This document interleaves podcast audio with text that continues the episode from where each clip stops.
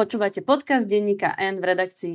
Ja som Monika Tódová a mojím hosťom je šéfredaktor Týždenníka Respekt Erik Tabery. Dobrý deň. Dobrý deň. Erik, ako vnímate to, ako sa Robert Fico po voľbách ujal moci? No, já musím říct, že to sleduju téměř jako film. Film, kde si člověk říká, že ty scenáristky se trochu zbláznili a přehání a nikdo tomu neuvěří. A protože to je vlastně taková ukázková vlastně destrukce nebo pokus o destrukci právního státu, institucí, útoku na médií, zpochybnění nezávislosti justice, vyšetřovatelů. A do kolika detailů to vstupuje, vlastně se mi zdá, že to téměř ani nejde mapovat, jak hodně se toho děje, jak zásadní ty věci jsou. A myslím si, že to je cílem. Že je to takový ten opravdu jako útok na demokracii, to znamená i zahltit tu veřejnost, aby za chvíli nevěděla vlastně, co všechno se děje, co se odehrává. A já myslím, že to je jako vysloveně jako atentát, nebo pokus o atentát, my nevíme, jak to dopadne, ale pokus o atentát na slovenskou demokracii a na slovenské inštitúcie. Nahrávame rozhovor vo štvrtok do poludnia.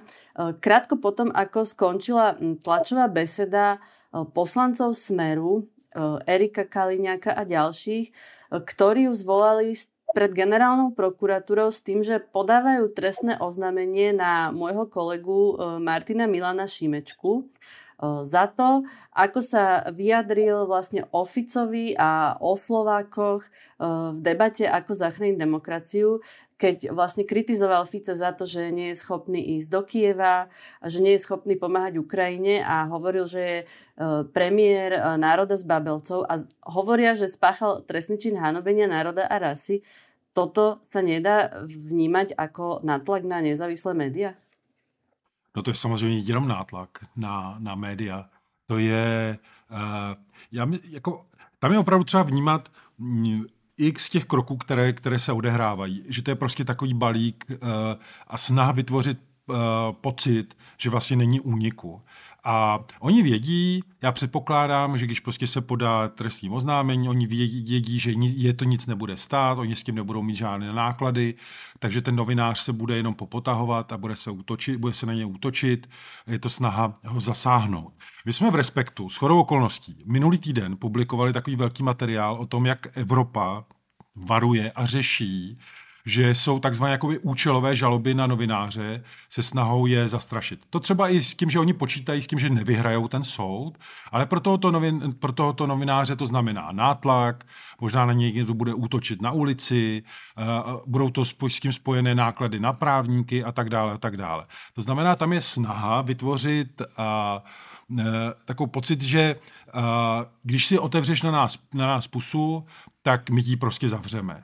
A takže myslím si, že i v tomhletom případě bych očekával, což teď bude čím dál tím častěji, že se k tomu budou vyjadřovat i evropské instituce, protože tohle je tak účelový krok, to je tak absurdní, to je vlastně jako opravdu jako na způsob, no, ta terminologie, ta evropská používá, že jsou to právnické facky, jo? Taková ta snaha vás jako zastavit. A tohle je opravdu facka, jo? Ten pokus vlastně jako někoho udeřit a zastavit ho v tom, aby postupoval. A když si do toho dáte všechny ty výroky jako Danka o tom, že vlastně veřejnoprávní média musí poslouchat a sloužit, protože jsou...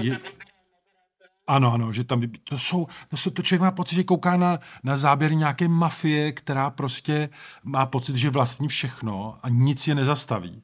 A já myslím, že se pletou. Zaprvé si vybrali špatný cíl. Milan je prostě zvyklý na to vlastně od malička, že je terčem moci.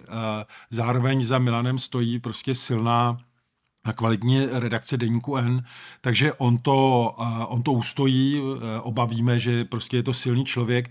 Nicméně tohle se nemá dít z principu. To je třeba odmítat a myslím si, že by se k tomu odmítání měli podle mě přidávat už i evropští politici, protože ten evropský prostor je společný a podle mě ten útok na demokratické instituci v jedné zemi míří potom na demokratické instituce i jinde. Robert Fico začal to vládnutie tým, že potrebuje udeliť amnestiu svojim ľuďom a teda zmeniť trestné kodexy tak, aby tá skupina ľudí okolo neho prestala byť stíhaná pre korupciu, ekonomické trestné činy, alebo minimálne, aby im nehrozilo väzenie, ale dajme tomu len podmienka. Ale tá debata nakoniec prekvapivo skončila pri trestnom čine znásilnenia, čo zdá sa, že nečakali ani tí vládni politici a už vôbec nie teda prezidentský kandidát Peter Pellegrini. Sami hovoria, že ich to prekvapilo. Je to prekvapujúce? No není. Respektive takhle. Tam je přeci strašně zajímavé, že pokud oni nevěděli, co tam je, že jsou tím zaskočeni, jsou překvapení, tak mají okamžitě odejít. To přeci nemůžou myslet vážně, že se vytvoří nějaký balík změn, jakoby kodexu a tak dále. A oni nevědí, co v něm je. A oni to chtějí odhlasovat. Mimochodem, když byla slovenská prezidentka Zuzana Čaputová v parlamentu, tak tam přesně před tímhletím varovala. Říkala, že vy to schvalujete v zrychleném procesu, nikdo pořádně neví, co tam je, a to může mít zásadní dopady na právní stát. Takže tady se kombinuje kromě cíleného útoku na demokracii, tak ještě prostě chaos, kde si evidentně prostě každý do něj přidá cokoliv chce, nějaký svůj zájem. Někdo je tam dá snížení trestu za znásilnění, někdo udělá ze svého syna šéfem Sisky, což je, já se omlouvám, že se jako u toho usmívám, protože jenom opravdu člověk začne vymenovávat, co se teď děje, tak to je, že cítím, že tam můj mozek naráží na nějaký limit kapacity, jako to všechno pojímat. Ta rychlost a právě ta destrukce a ta brutalita je vlastně nebývalá.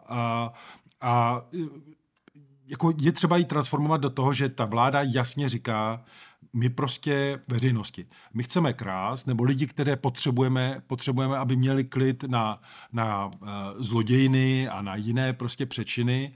A milí občané, ty jsi nám k tomu dal mandát. Takže tam bude otázka, nakolik opravdu ta veřejnost je s tím stotožněná a kdy se začne bouřit i ta, řekněme, voličská základna těch vládních stran a do velké míry, myslím, že to napoví prezidentské volby. No paradoxně teraz v posledných dňoch v Českej republike sa sprísnila definícia znásilnenia a u nás robia to, že znižujú premlčaciu dobu na 10 rokov a odôvodňujú to tým, lebo v princípe to obhajovali až do poslednej minúty, že sa približujeme moderným krajinám a vyspelému západu. Je toto moderný trend? Ten trend je úplně opačný, ale úplně. Protože nejenom, že se zpřísňují tresty, nebo v některých zemích není nutné zpřísnit třeba trest, protože ty sazby byly vysoké už do té doby, ale zpřísňuje se třeba definice toho znásilnění, což byl český případ.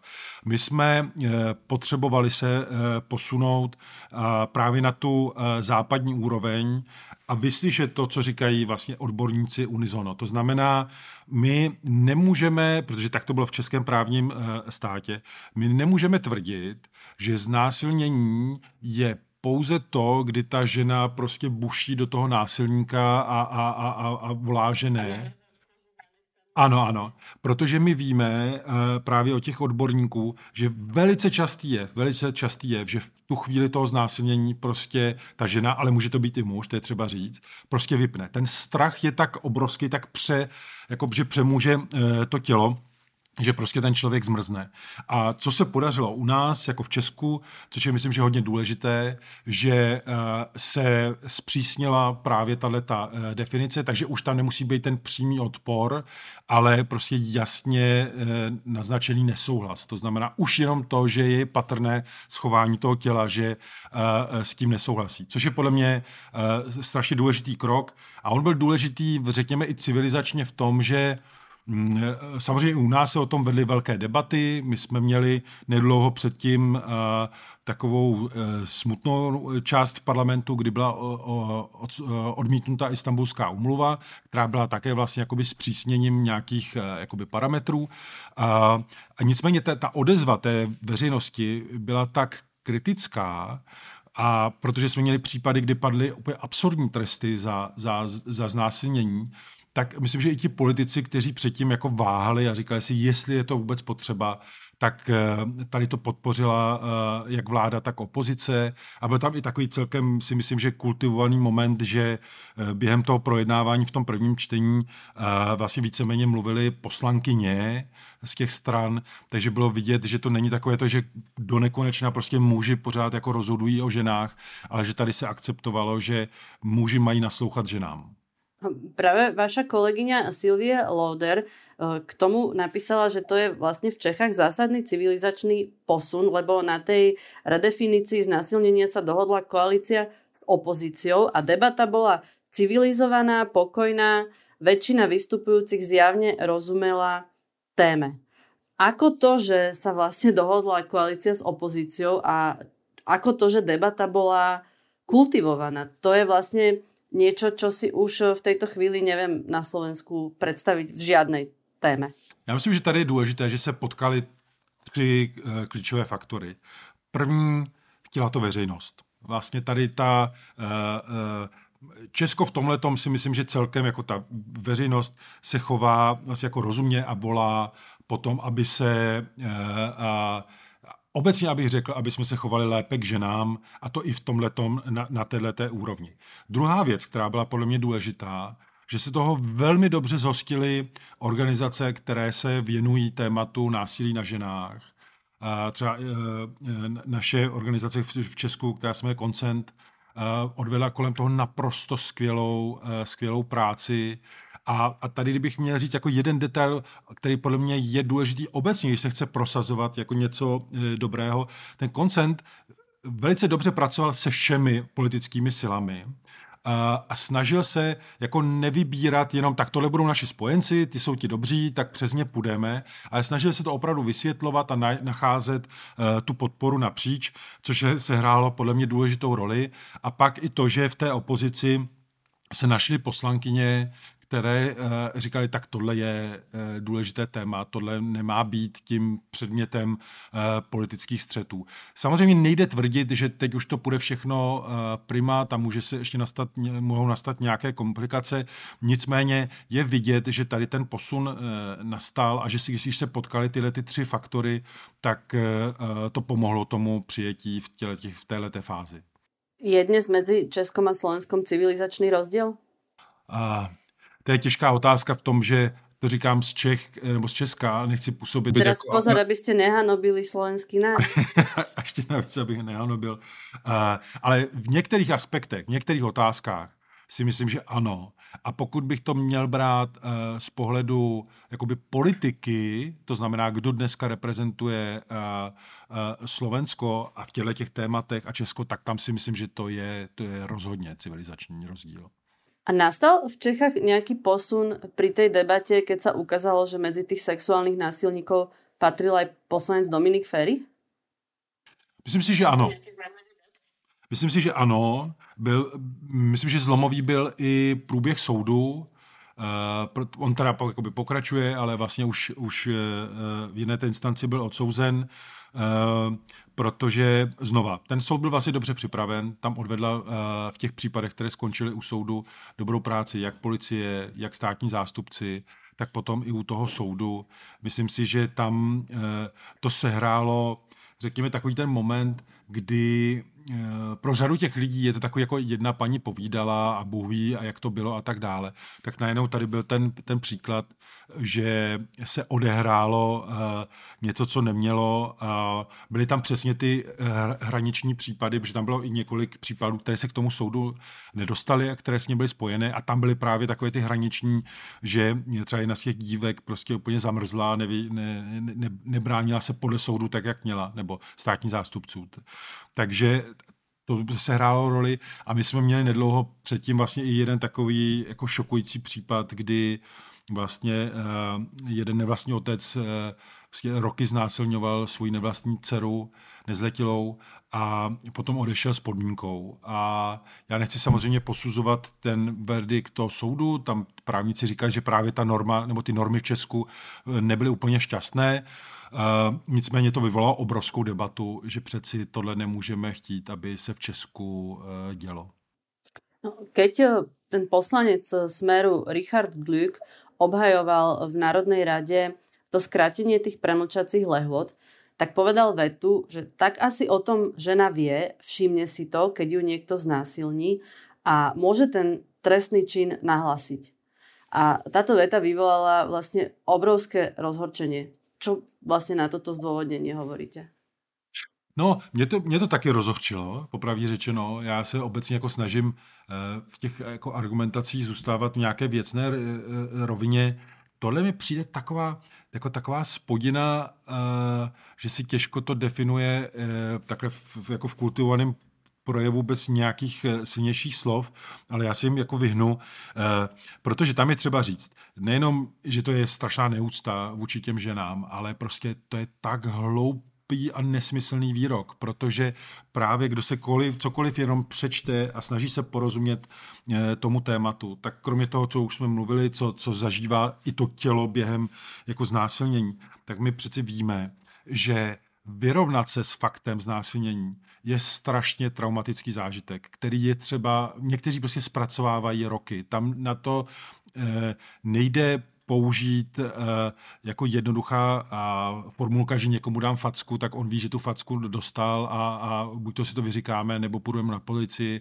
Tohle je vlastně úplně jiný zásah do osobnosti. Jestli on to nechápe, tak můžeme si říkat, že je hloupý, nicméně je to poslanec, jeho kroky a jeho výroky mají dopad a tady je třeba říct, to je na tom to nejhorší, protože to je další věc, která se ukazuje a i proto se u nás měnila ta norma.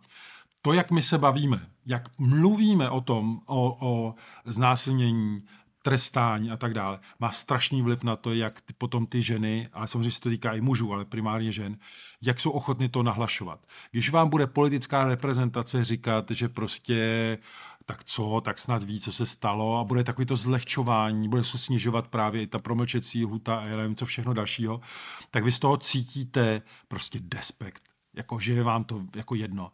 A to má potom dopad, že ty nahlášené případy ubývají, než přibývají. Takže v tomhletom ohledu on tak trochu jako páchá zločin na slovenské společnosti mnohem dlouhodobější, než to, jestli ten zákon prošel a v jaké podobě projde.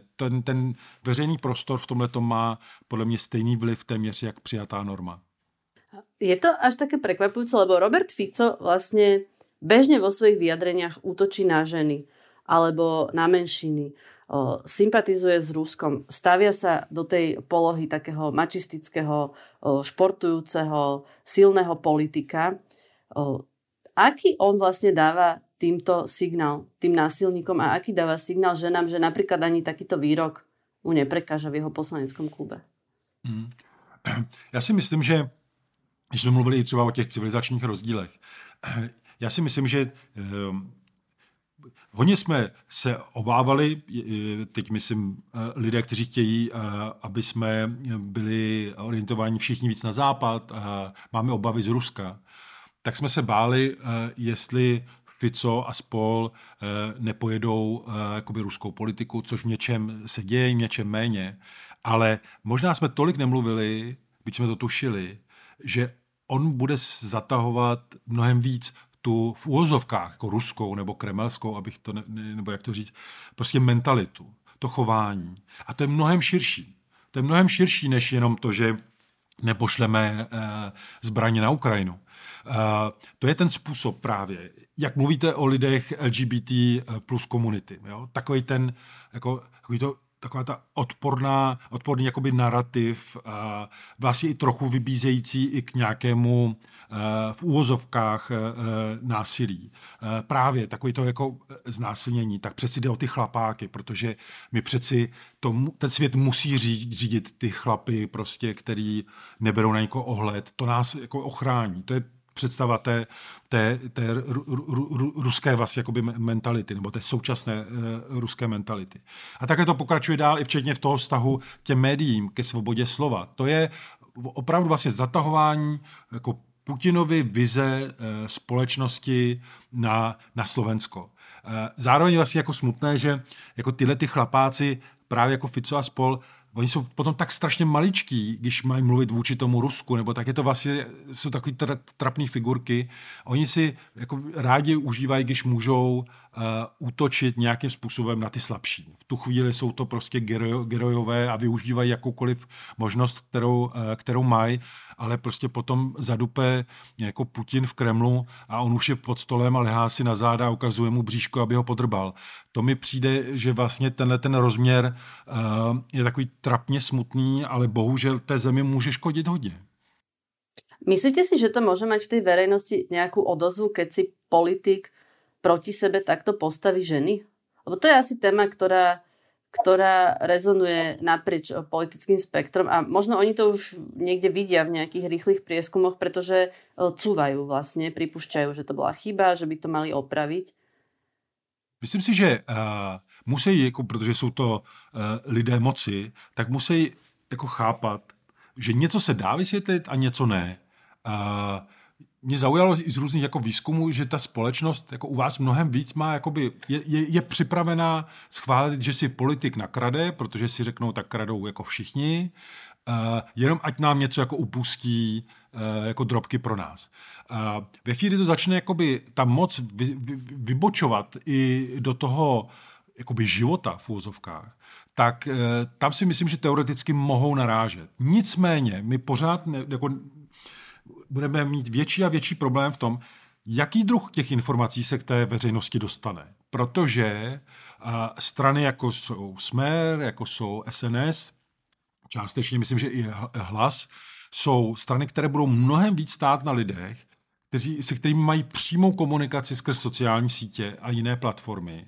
A ti lidé si nevytváří informace tolik z médií. Samozřejmě pořád to ještě je, ale když se podíváme, oni to vědí, když se podíváme to, co chtějí udělat s veřejnoprávní médii, tak oni vědějí to, jak my nebudeme mít pod kontrolou a nedovolíme, aby se někdy mluvilo o znásilnění, paráda, máme vyřešenou jako velkou část společnosti, ještě kdyby se jim podařilo jakoby skrotit nebo přibrzdit Markízu, tak vlastně mají hotovo.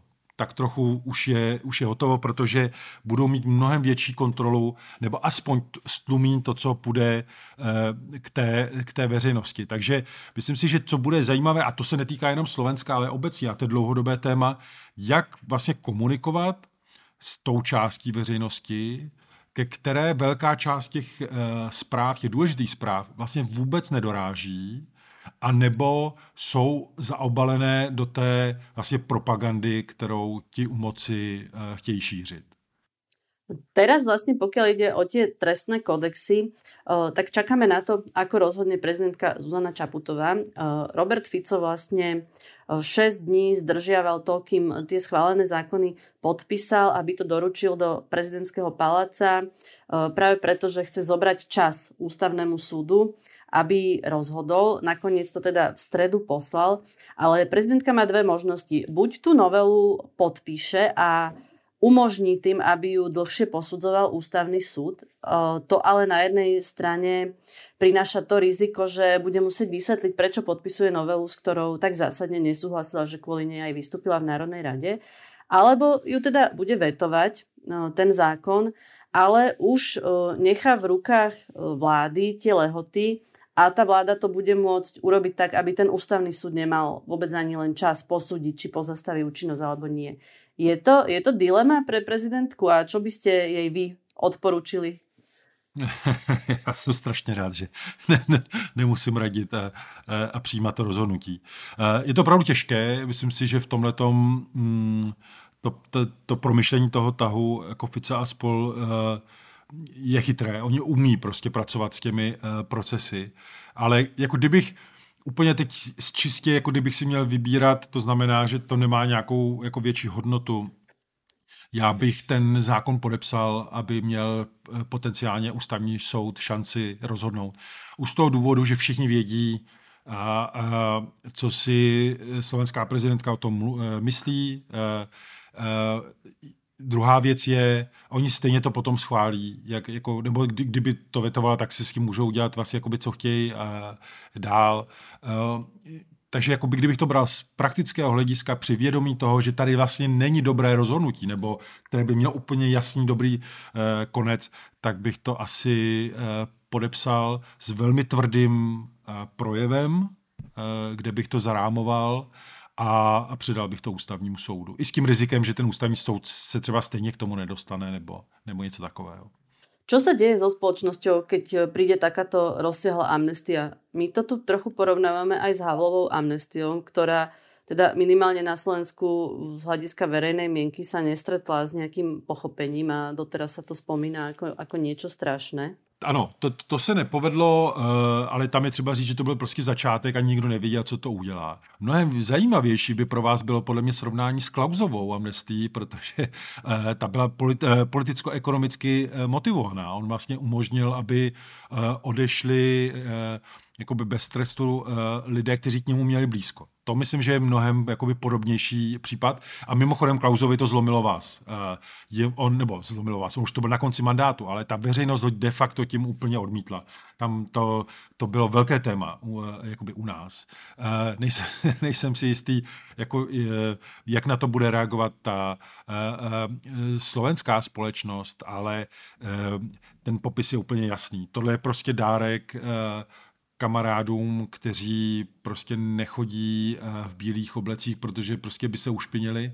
Takže jde jenom o to, jestli ta veřejnost to pochopí, nebo bude chtít pochopit. Protože to je další věc, před kterou varují někteří sociologové, je celkem těžké si přiznat, že jsem volil někoho, kdo dělá takhle špatné věci. Takže tam může být i pocit jako nepřijetí, nepřipouštění se toho, takže ta setrvačnost může nějakou dobu být, ale vůbec nepochybuju o tom, že jako historie to téhleté vládě sečte velice přísně. Velká část těch politiků, kteří jsou ve vládě a kolem ní, jsou mladí lidé a pořád, jako, protože kolem 50 nebo tak jako beru jako mladého člověka. To znamená, že s tím budou muset na Slovensku žít dlouho a já myslím, že ta historie jim to sečte dřív, než si myslí. Toto všetko sa deje cez prezidentskú kampaň, kde teda Peter Pellegrini kandiduje s heslom, že Slovensko už konečne potrebuje pokoj. Toto mu vôbec nemôže vyhovovať, nie? No to já myslím, že vůbec, protože tam je... Já si myslím, že on jakoby trochu doufal, že ten zákon třeba kolem té prokuratury a tak dále bude schválen už dávno a teď se to bude trochu uklidňovat a pak zase třeba jakoby přitohnou nebo přitáhnou ty šrouby, ale já myslím, že tam opozice vlastně odvedla dobrou práci v tom, že nejenom, že přibrzdila přijetí toho zákona, ale tak trochu vlastně donutila tu vládu odhalit karty. Že ta se potom, jak se říká, jako s nadsázkou odbrzdila v tu chvíli. A teď je to tak patrné, co se děje.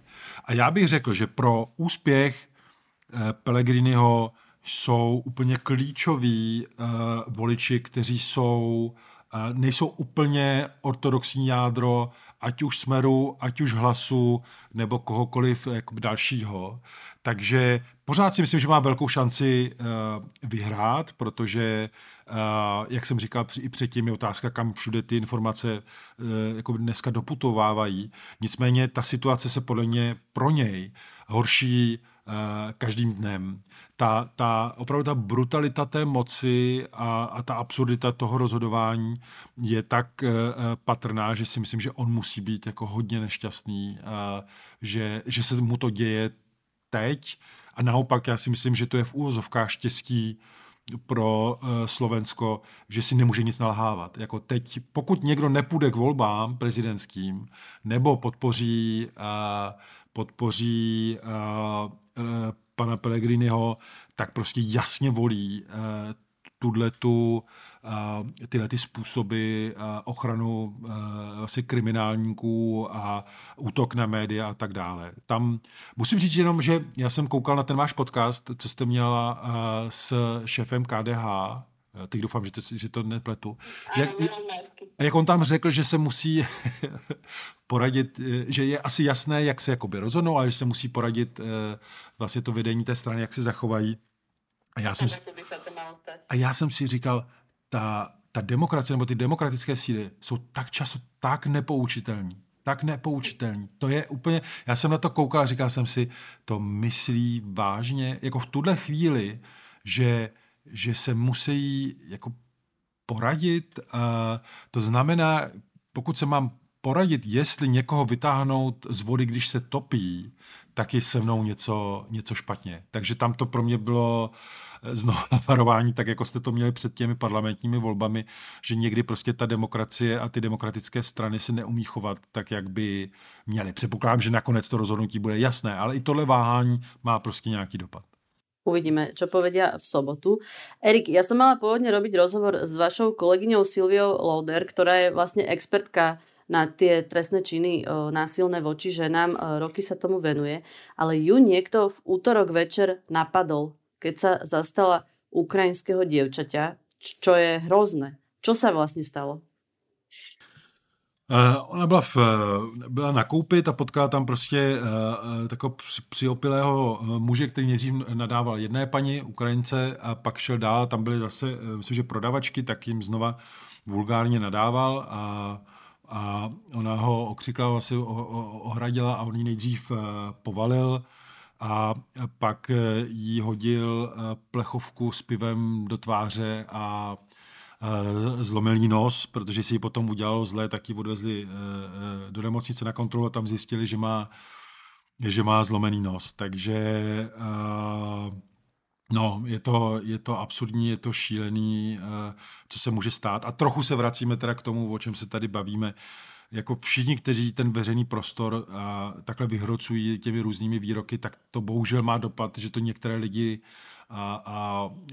kteří to v té hlavě nemají úplně srovnané, prostě může vést i k takovému chování.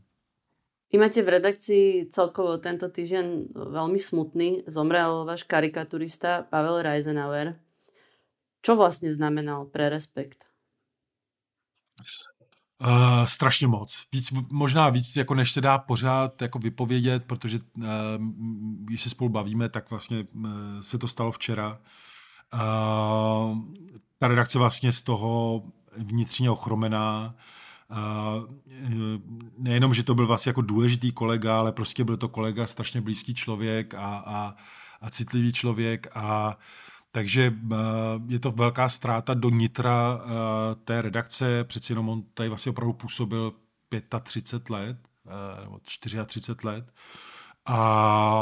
A samozřejmě je obrovská ztráta jako pro instituci jako Respekt, protože vlastně on vtiskl tvář těmi svými obálkami tomu časopisu a já si myslím, že jako bez nadsázky by ho řadil mezi nejdůležitější osobnosti jako výtvarné scény v Česku po roce 89 a mimochodem, což ne úplně spousta lidí jakoby ví, že kromě těch ilustrací byl i jako fenomenální malíř, jako klasický malíř. To znamená, to je jako umělec, jako velký umělec, o kterého vlastně naše země přišla. Aká titulka vyjde v pondělok?